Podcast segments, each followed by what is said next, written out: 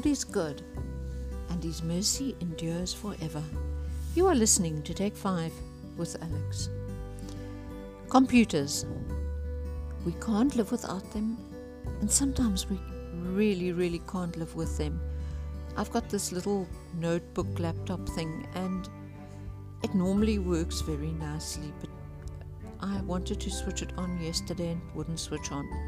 So I plugged in the, you call it, the charger, and it still wouldn't come on. And I thought, oh no, this thing's broken. And I laid hands on it and I prayed for it and I put it back on. But then in the meantime, I plugged it into a different plug, and it seems to me that the lead that I was using wasn't working. So then I switched it on and all the icons weren't showing. So I restarted it and it told me, please be patient. Well, eventually it came on. But that please be patient just reminded me of a few things that I've read in the Bible. The one is 20, Psalm 27, verse 14. It says, Wait for the Lord, be strong, and let your heart take courage. Wait for the Lord. Often we have to wait patiently when we've asked God for something.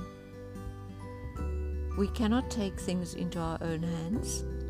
We cannot make our own plans. We have to wait patiently because God is not deaf and God is not blind and God definitely isn't stupid. So if we ask God for something and we say we are trusting Him, we can't just change our mind halfway through and decide that He didn't hear us and now we're going to make our own plan. We can't do that. In Romans 8, verse 25, okay, I'm going to read from 24. For in this hope we were saved. Now, hope that is seen is not hope. For who hopes for what he sees?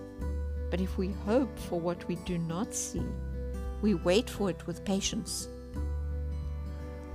We have to wait patiently. And I agree with that. If I could see the future, I wouldn't need faith. If I knew exactly what was going to happen tomorrow, next week, next month, or next year, I would not need faith. I would be able to see the things that are happening, plan accordingly, and do whatever I needed to do so that I could be advantaged by it. But it doesn't work like that. God knows what's going to happen. He knows it from the beginning, from the end, and the end from the beginning. I actually saw a post on Facebook where somebody said they are sure that God never expected humans to react the way they are reacting now. And I thought, wow, lady, you haven't read your Bible because God knows exactly, exactly. He might be disappointed by the way we react, but He knew we were going to do it. There's no way He didn't know. And then Romans 12, verse 12 says, Rejoice in hope be patient in tribulation. Be constant in prayer. Contribute to the needs of the saints and seek to show hospitality. I think those two verses fit very nicely together. It says, Rejoice in hope, be patient in tribulation. So while we are being tested, while things are going bad, we have to be patient.